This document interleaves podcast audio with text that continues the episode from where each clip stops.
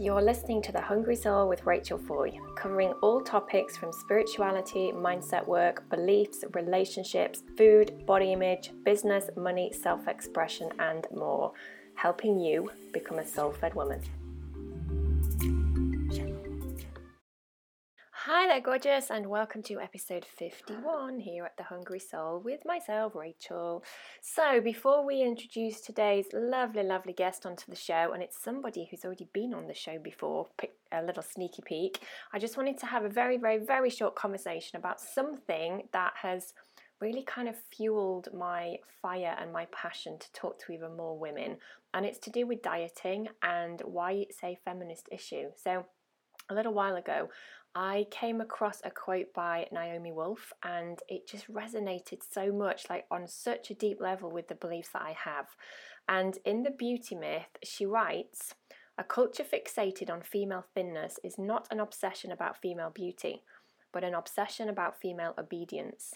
Dieting is the most potent political sedative in women's history. A quietly mad population is a tractable one. Now, for many of us women, we have been on so many diets throughout our life. And actually, today's guest on the show, when I interviewed her a little while ago, I think it was last year, we actually spoke about dieting and emotional eating. Um, so that's something that I know that that so many of us do resonate with. And unfortunately, it has become this part of accepted behavior.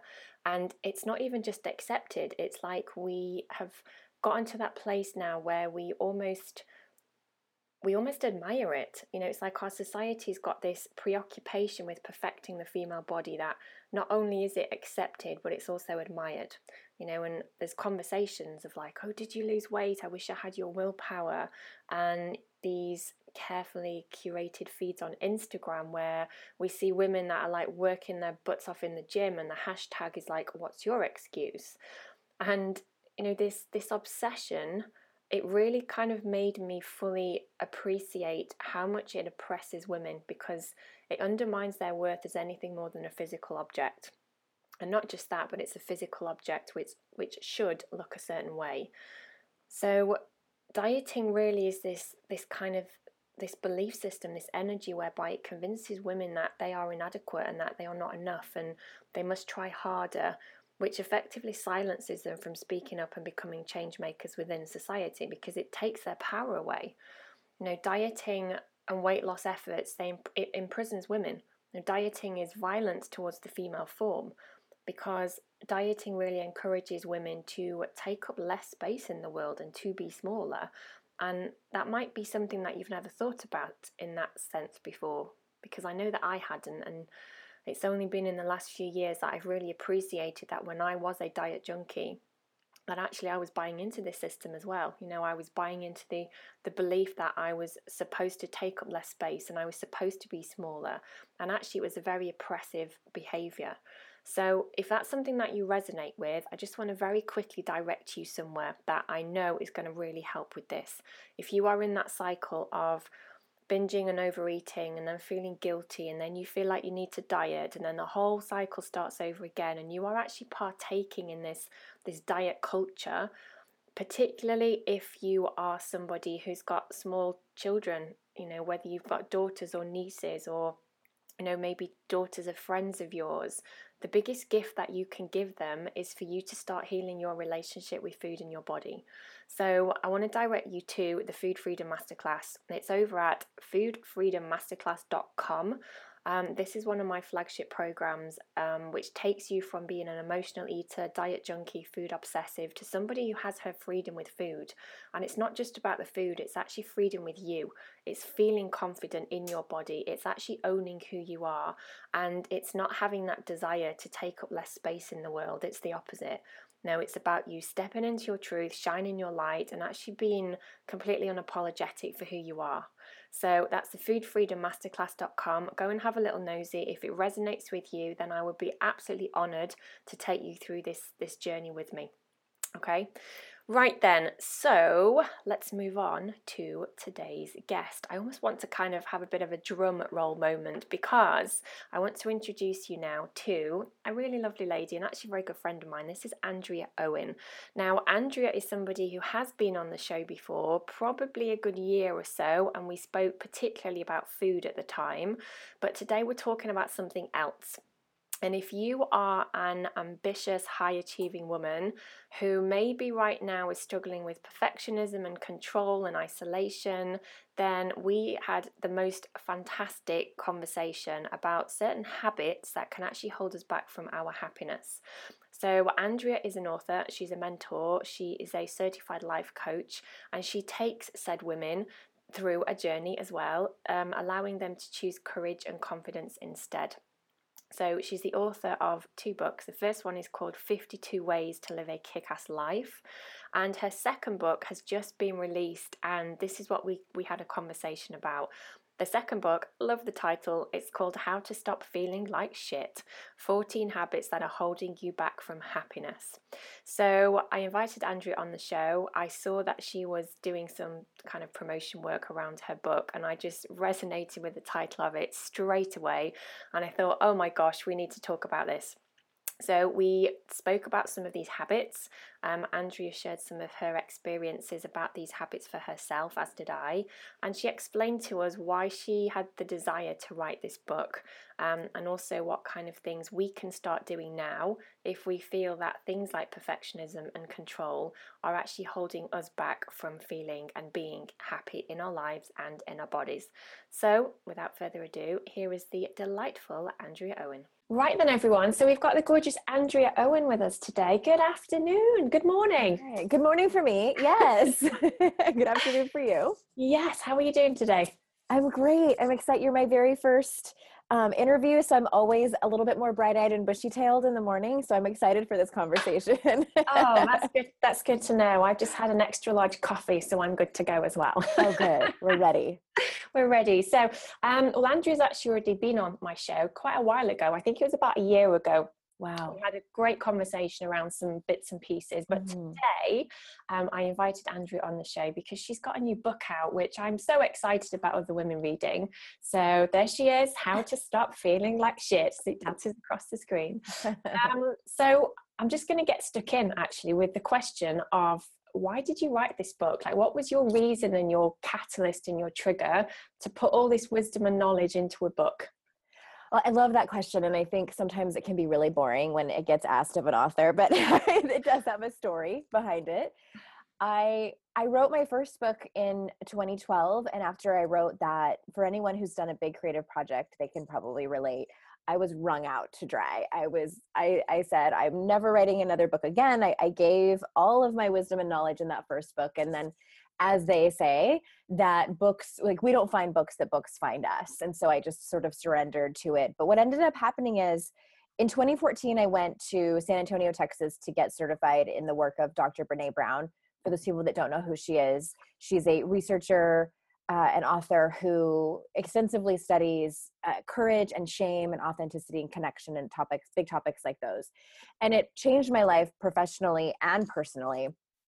And part of part of how it changed my life is I really started paying attention to some of the behaviors that I had chronically uh, engaged in in my life. For me personally, the, they were overachieving, perfectionism, control, and um, the identity of being strong were, were probably my, my biggest ones and so then i started paying attention to my clients and the women in my my groups and i noticed we we would work on those and talk about those a lot and when i would talk about it i would say these are the things that we do because they work well for us for a while I'm not going to say yeah. that they don't and we think that they are protecting us from criticism and failure and shame and all these things that we don't want but after a while we get to a certain point where they end up making us feel like shit and hence the title of the book. I love the book. The book title is amazing. It's like, like yeah, I don't know what else to call it. no, exactly. Says what it does.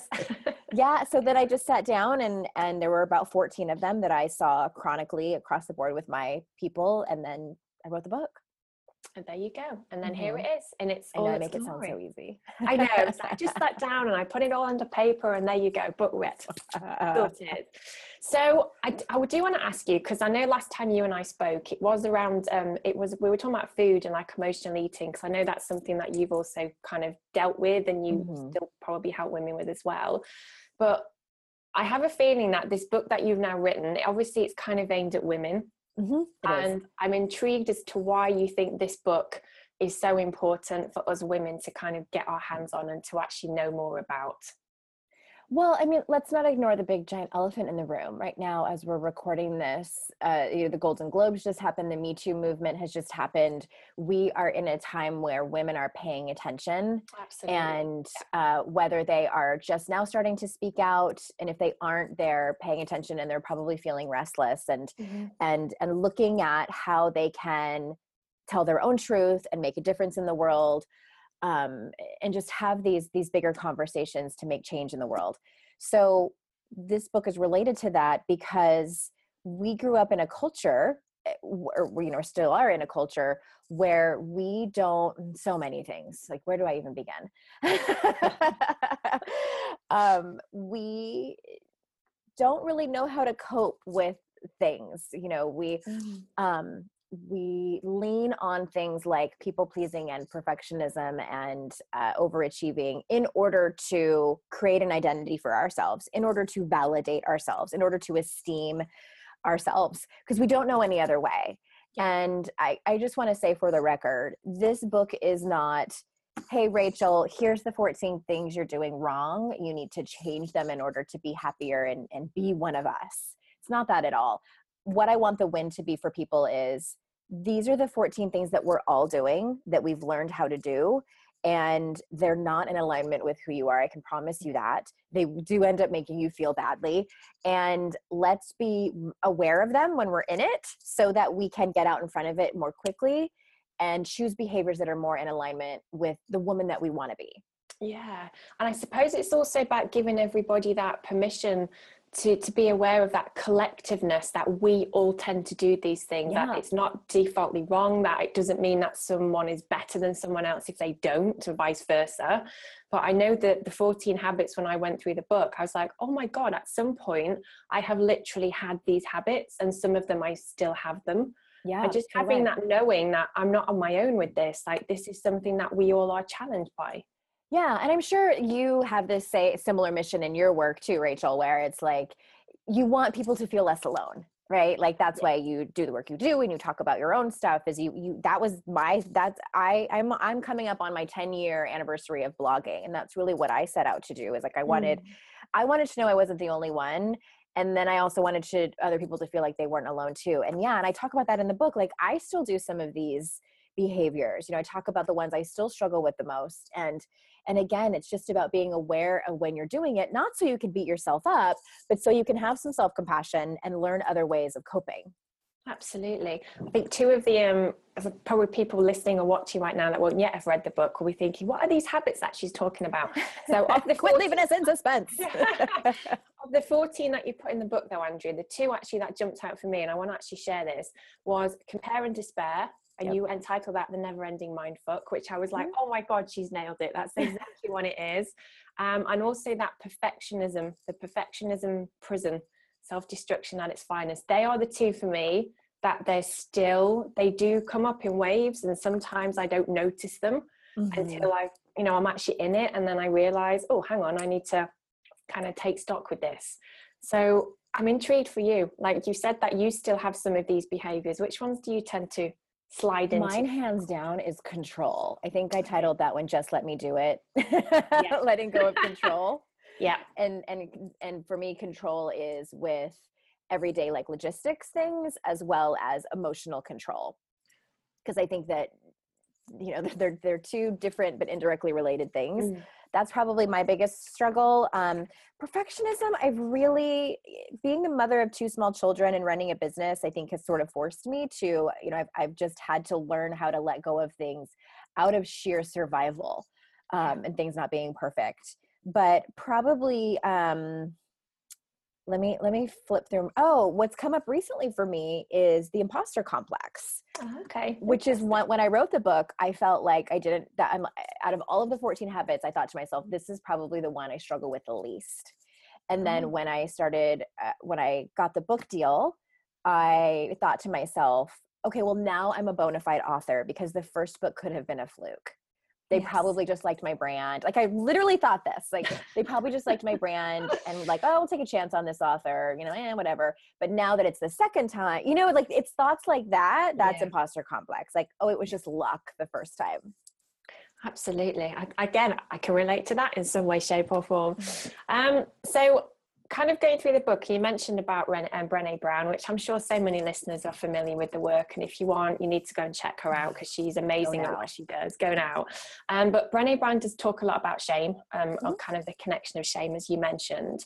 So, what does shame have to do with the 14 habits that you've put in your book? Because there is. I love that question. Okay, so what I started to hear from a lot of of my clients eh, who were familiar with Brene's work, and they would say things like I, I get like I understand the vulnerability thing and I'm really interested in trying to cultivate more courage in my life, but I don't walk around feeling ashamed. Mm-hmm. You know, mm-hmm. am I not you know a person for this work or I'm not really sure what Renee is talking about. And I don't either. You know, I don't walk around like it's not like my baseline and what it is is that that's why these that's where these 14 habits come in so if anytime you're engaging in people pleasing or self-sabotage or perfectionism you are trying you're doing those things to try to avoid shame mm. so you know brene says like whether you know it or not your triggers are running your life mm. and I, that's why i think it's so important to know how you want to be perceived by other people because when you're engaging in like let's just take perfectionism and people pleasing you're trying to engineer your life so that you're perceived a certain way by other people. In order to try to avoid failure criticism judgment because those things are what bring have the risk of bringing us shame. So okay. that's does that make sense? Yeah definitely. okay yeah so actually that the, the the shame connection is not that you might consciously be aware of feeling shameful. It's more of like the the ultimate thing that we're actually protecting ourselves from without really knowing that we're doing it. It's controlling our life. If you are trying and usually unconsciously if you are trying to engineer your life in order to avoid it you know by doing those behaviors then you are allowing shame to control your life there's that control word again we're trying to control everything to do with who we are etc no uncertainty no exactly so obviously with your experience of having done what you've done for like you said about a decade, decade. you've mm-hmm. worked with Brene Brown you've gotten the books etc of those 14 habits I'm assuming that a few of them are more common than some mm-hmm. of the mm-hmm. others so which ones do you tend to see kind of appear for, for more people in terms of like your clients and the women that you've spoken to? It really depends on whose audience I'm talking to. And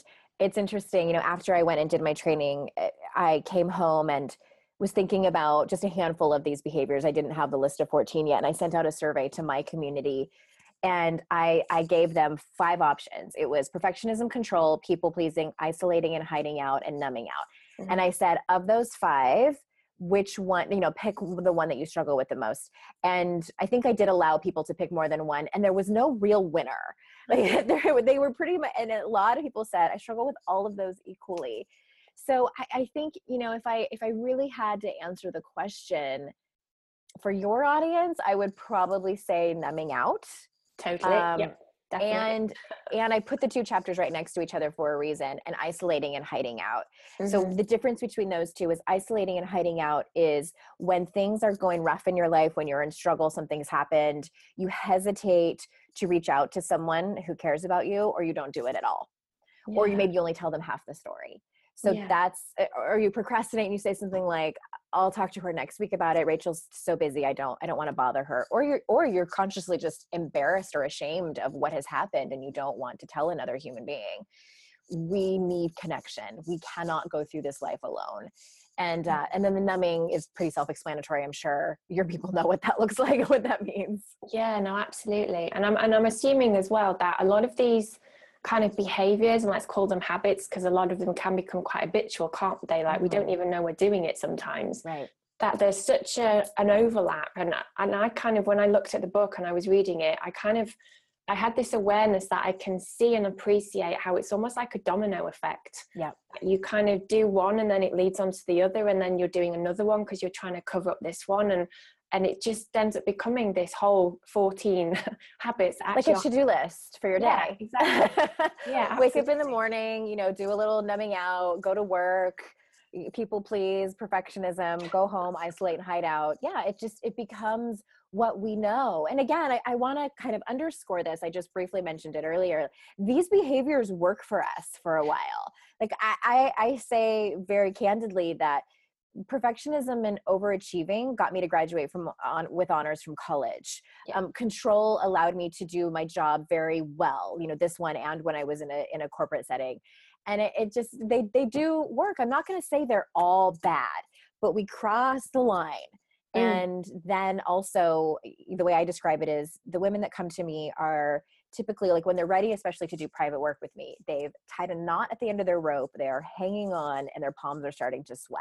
They are at that place where they're not these these behaviors aren't working for them anymore and they don't know why. Yeah exactly and i suppose there's extremes aren't there? You know sometimes we can do something like you said that kind of serves us but if we keep going and we push it a little bit more or a little bit harder it ends up becoming very detrimental um, yes. and it doesn't serve us anymore. Exactly exactly. Mm rough place yeah. to be.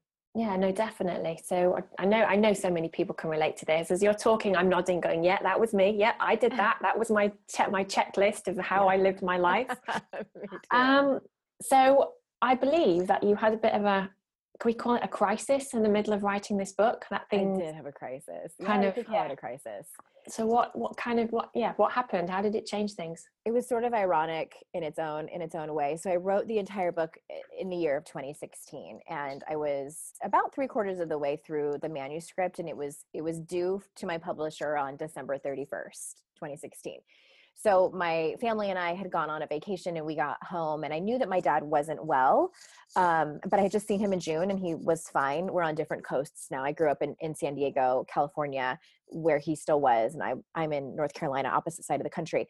And we got back from that vacation in late September, found out he had a rare form of leukemia mm. and that he did not have much longer and I went, I flew home to see him, and he was terrible. He was uh, unrecognizable. Mm. And he died on October 16th. So it was very fast. I was with him when he died. It was just me. Um, uh, my siblings chose not to be there, and my stepmother had just left 30 minutes prior to go home and get some rest. And I had never lost anyone before that. I had never, I mean, I lost my cat died when I was in high school, and that was pretty much as devastating a death yeah. as I had gotten for me so I lost my dad and um, I had to go home and finish my book. um, I on the plane ride home, I thought to myself, well, this is ironic. Here I am writing a book on the behaviors that we do, many of the behaviors when life gets really hard for us. Am I going, and I'm so hyper aware of it because I'm writing the book, am I going to fall back on some of these behaviors? And sure as shit, I did. Yeah. And I was okay with that. You know, I went through there was 3 days where I isolated and hid out and didn't want to talk to anybody. There was one point where it, when I first got word that he was terminal, I immediately like canceled all my plans for the afternoon, drove to the mall and went shopping to buy the perfect dress and shoes for his service because I couldn't imagine not he was numbing out. I was like I can't deal yeah. with this. Yeah. I need to go shopping. And yep. I did and I felt better for about 10 minutes and knew what was going on and i was like okay this is okay. I just it's one one day at a time was too hard for me at that point it was just like one hour at a time just like let me get through these hours. And i i really just took care of myself and was compassionate. And then also i creatively i was compassionate too and i i went home and and and was confident I could finish the manuscript on time, but I I took a month and just wrote dark sad poetry about what I was going through and that's how I pro- processed my emotions. So I was actually feeling my feelings where if it was 6 7 years ago, I would have drank the whole way through.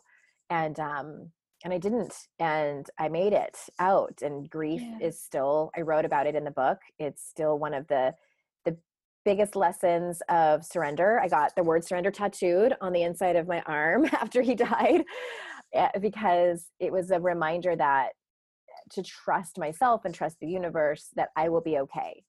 Absolutely. I mean, obviously, really, obviously, very, very sad to hear about your dad. Thank you. Like you said there with the book, and I think you just highlighted that so beautifully when you said that sometimes these behaviors and these habits, they do serve us. Like it's about coping, isn't it? It's about mm not knowing what else to do in the moment apart from to eat or apart from to shop or apart from to just lock the door and just pretend that the outside world doesn't exist and that's okay yeah, yeah. sometimes that is actually the best form of what we need absolutely and i think you know i have a client right now who who just got some hard news and and she was messaging me and she said i spent four hours on the couch watching netflix and i said good you know like just it was just the four hours you know she got out of it and it sometimes we need to do that. Sometimes life can feel unbearable mm. and i don't think that it's all platitudes and uh, rainbows and and like oh just think positive thoughts. And no life is hard sometimes. It just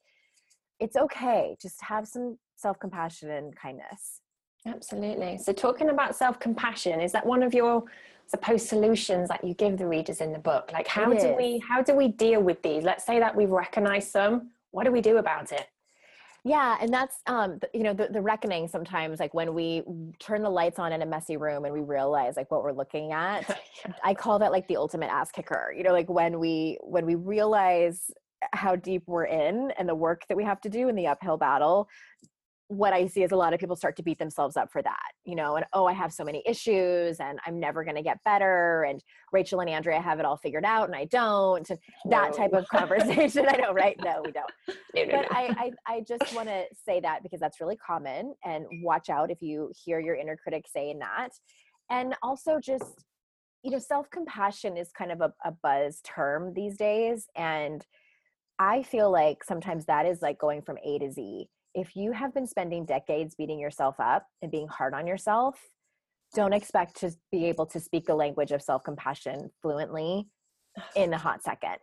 What I like to teach people to do and what has worked really well for me is just acknowledgement and neutrality. So, what that looks like is um, if I hear my inner critic chiming up, then I will, I tell myself, I have mantras, and one of them is, well, that just happened, or that's interesting information. Yeah. You know, I'm not, it's not a negative mantra, it's not a positive mantra, it's just acknowledgement, like, you know, thank you for your opinion and then just you know and then and then re you know course correct and what i also hear from people is like well then what if my inner critic just starts chattering all over again i'm like well then you you know this isn't like boom magic you are learning to speak a new language. You are going to have to keep practicing it over mm-hmm. and over and over again. You have two choices. You can either practice this or you can keep going the way that you've been going. Yeah. And, and I think sometimes talking about the inner critic very quickly, we have actually been practicing that for such a long time, like without us knowing that we've been doing it. So I'm so glad that you mentioned that point there about we can't often go from A to Z in an instant because there's these steps in the in the in the process and it takes yeah. time. And sometimes that is actually part of self-compassion. It's giving ourselves the time and the space that we need. Well, yeah, it's it's it's basic science too it's neural pathways you know we know from brain science that our that our brains are you know have the plasticity and we create new neural pathways. It's the same with learning a new language. I don't know the science behind this this is strictly my own theory but in my personally i've taken between high school and college i've taken a combination of about six years of spanish. And when i and i even grew up hearing it it's my mom's first language she speaks it to all of her sisters. I, I grew up hearing it I do not speak Spanish. or I can say like minimal sentences like me gusta los tocadiscos, which is I like record players, which doesn't help at all. and I say that because like it's the same with self-compassion and learning to speak kindly to yourself. If you don't practice it, you're not going to know how to do it. It's the same thing. So you have to be con- as consistent as possible and and strengthen that muscle. Yeah, absolutely. And actually, that um, I want to say the word commitment, but not in a restrictive kind of, um, yeah, sort of strangling way, but actually having that commitment of, of sort of showing up for yourself and recognizing the inner demons when they don't serve you and then trying to do something about it. Amen. Yes, absolutely. no kind of committed to it um okay so of the the 14 um you've, you've already kind of said like a few of you a few of them sorry you still are aware of etc i want to ask you a question which i would like to have an honest answer from. Do you think do you think it's realistic for anybody to get to a place at some point in their life when all of these habits in the book are very very rarely there anymore? Like do you think that good question. Yeah do you think it's possible i'm looking at the list um very very rarely i don't think so i think that it's I think it's sort of this. Um, I'm trying to think of a game that's a good example. It, it I think it's sort of like a tug of war, if you will. So, mm. you know, we might we might be really well practiced in one of them. Like, let's say, like compare and despair. Um, I talk about in the chapter that I'm I'm never ever going to tell you to stop comparing. I honestly feel like it's something that we just do as humans. Like it's some kind of survival mechanism. It's just really gotten out of hand with social media, etc. But I think that what is possible is for you to recognize so very quickly that you are in it. Mm. I want the win to be for people that they recognize within minutes that their inner critic is chattering about the fact that their jeans are a little bit tighter uh, instead of letting it take them through the whole day. And eh, the problem, when it becomes a big problem, is not just that it feels terrible, but that it ends up dictating your choices and behaviors um, I mean, I'm sure for a lot of your people, it's like, oh, my jeans are tight. I call it like you get a case of the fuckets where you yes. just like throw in the towel and then end up eating things that don't make you feel good for the rest of the day or the rest of the week. Yeah, I want the win to be that you notice when you're comparing yourself to to someone else. I want the win to be you notice when you are saying yes to your neighbor over and over again when she wants you to watch her kids when it's really inconvenient for you so that you can choose different behaviors and all of those things within hopefully within the half hour i mean that's a huge mm. win instead of letting it just totally take over your life yeah and I, I think some of these habits well for me personally because i can relate to so many of them kind of from my past um, it's actually having that awareness as well because i know that like we're talking about this as you know oh, people can do this and sometimes we people please and sometimes we numb out but it's quite shocking how many people actually don't even realize that that's what they're doing. like you said, when you're in it, you sometimes don't even know you're in it. So having so that awareness, yeah, exactly. You're so used to it. So self awareness must also come into this conversation. Yeah, it, absolutely. And that's what my editor read the manuscript and she goes, This is a book of massive self awareness. And I said, mm. Yes, you just described it really well. Awesome. And and that's, I mean, how, that's the beginning of change. I mean, that's the basics. That's, yeah. that's personal development 101. You can't change what you can't see, what, what you're unconscious of. And that's what that's why I wanted to write this book because it's like these are you guys these are the basics. Like this is like how we're acting in life. And I mean I go over everything from a step by step process to boundaries to finding out what your values are so you have some kind of map and north star. To me these are like the basics. It took me 10 years to learn it. It will only take you uh, 200 pages to read.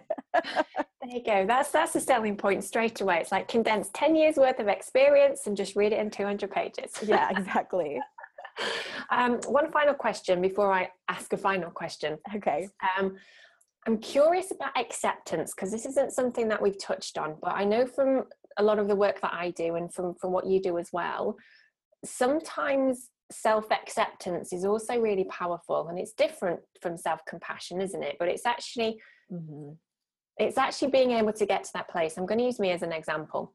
So, that perfectionism, I have accepted that there will always be a part of me that has this perfectionist tendency. That's just who I am. And rather than fight it and change it and heal it and trying to not do that anymore, I've kind of just accepted that that's kind of who I am and I'm okay with that. Do you think acceptance is also part of these these habits as well in terms of how we can move through them quicker? A thousand percent. I think that it also helps to really know your personality. I think there are some people who are more naturally nurturing caregivers Mm. and where it crosses the line is they turn into people pleasers and they have issues with boundaries and it starts to negatively affect their life. If you are a people pleaser i'm not asking you to say no to every single person and shut everybody out. You know I, I also tend to get a lot of dichotomous thinkers you know it's black or Yes. white it's either one extreme or the other. But absolutely i think acceptance is huge in this work and just accepting you know i know a lot of people listening probably and you rachel like ha- you have a value around excellence. If you're going to do something do it well. I mean i can look behind you at your beautiful office. All the spacing is perfect between your pictures. Like you have a value around excellence. Like i love that. That's probably gotten you to where you are right now and I, what I, what I would be as a facilitator what I would be curious of is like where is this negatively affecting your life? And that's what I wrote about in the mm. book. I don't anyone want to I don't want anyone to change their personality. Absolutely not. I just want to know where is it out of alignment with your values? And again that's the last chapter of the book because I don't think that most people know actually what's important about the way they live their life, Yeah. what's important to them. Um, they've gotten so wrapped up in the identity of all of these habits, they've either lost touch or never had touch with what is actually important to them. And that, personally, I think for a woman, especially, is revolutionary to know that and live it. And um, I kind of went off on a tangent there, but to answer your question, the short answer is yes, acceptance no, for the win. For absolutely for the win. And I'm, I'm glad that you mentioned that though. Then about the, it's more about it's not changing our personality. It's just it's having that realization of when these things no longer serve us. So for me, with my perfectionism, it's not a problem until it gets to a certain point, and then it does end up becoming too, yeah, too, too. It just doesn't help me. But I recognize that, and I know what to do about it now. So Yeah. I think that's yeah an important point to mention. Yes. Like where just to, one more thing on perfectionism, like um, kind of a, a litmus test would be when you are not putting your creative project out into the world or a, a- for, for you it might be like a program or a coaching package because you're worried it's not perfect or even a blog post. I know some people that agonize over blog posts for days and days and days. Uh, or if you are not um, or you're not going to the gym because you feel like you need to lose 10 pounds and look a certain way in your lululemon pants before you go or you're not asking that person out because you're you know you're worried because you haven't gotten your roots done or that's a terrible example but you know what i mean like where it's Yeah. creating a small life for you Yeah. that is where it has crossed the line and is negatively affecting you Absolutely. Where so for me that would where that would be when I'm no longer feeling like this this the the essence of the soul fed woman of kind of you know embodying the truth and the authentic me. So yeah, awesome. Okay, so we're coming towards the end of the interview because I'm conscious of uh, keeping you too long, although I could quite happily keep you here for much longer. Um, based on this conversation so far, if someone's listening or watching right now and they've already kind of identified with some of these habits, some of these behaviors, they're going to go buy your book. Have you got kind of one piece of advice for somebody as to where can they start today? Like, what would be the first thing that somebody can do like now? hmm I would definitely, and that's why I started the book with it. Is chapter one is is take inventory of how you speak to yourself, and sometimes that can feel like such a monstrous task for people. So I ask them to break it down to parts of your life. So it might be, you know, career is one area, intimate relationships is another area, friendships, um, your past, your future goals, and for women especially, our body and appearance can tend to be our number one shame trigger. Absolutely. So maybe you start with that. You know, how do you speak to yourself when you step out of the shower and see your naked reflection in the mirror in not so great lighting? Um, what do you tell yourself when you've made a mistake at work and it was an honest mistake?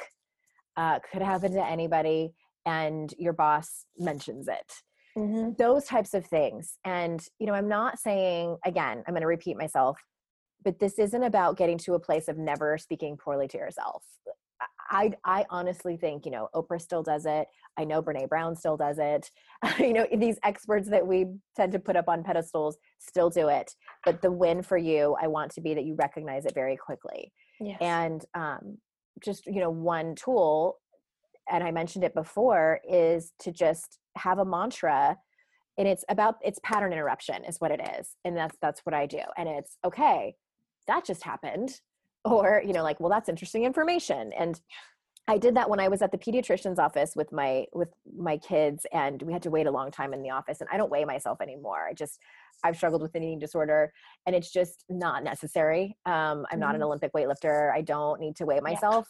Yeah. And the and I actually refuse at the doctor's office unless they're giving me medication or anesthesia. I just don't. I mean, I'm not a medical professional, but they've never argued with me. There's just no reason for them to weigh me.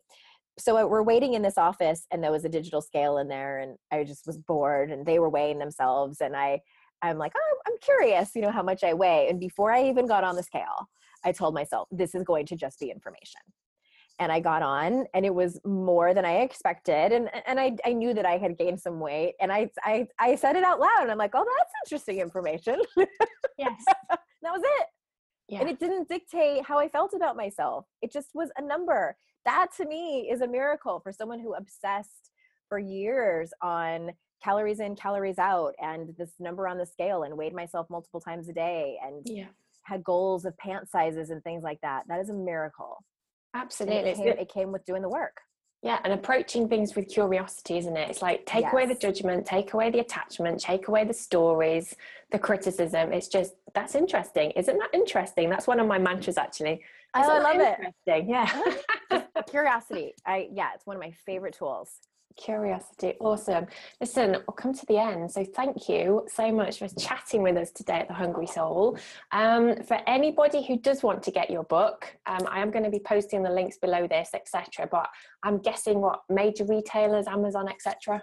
Amazon, yeah, Target.com, uh, all all major bookstores. Thank Fabulous. you. Thank you so much, Andrea. Enjoy the rest of your morning, the rest of your day. And yeah, I look forward to speaking to you again some other time. Thank you, Rachel, and thanks everybody. See you later. Bye. So there you go, gorgeous. Another episode brought to you by The Hungry Soul. Now, if that conversation has got you a little bit curious about your own journey right now and how perhaps you can start helping yourself to become more self ed, but maybe you've got no idea where to start or what that might even mean for you, don't panic. We've got some fabulous gifts for you that are all completely free. All you need to do is head over to soulfedwoman.com forward slash free dash resources. And over there, there's workshops, handouts, meditations, and loads of other goodies. So go and grab as many of them as you want to. Can't wait to speak to you soon. Bye.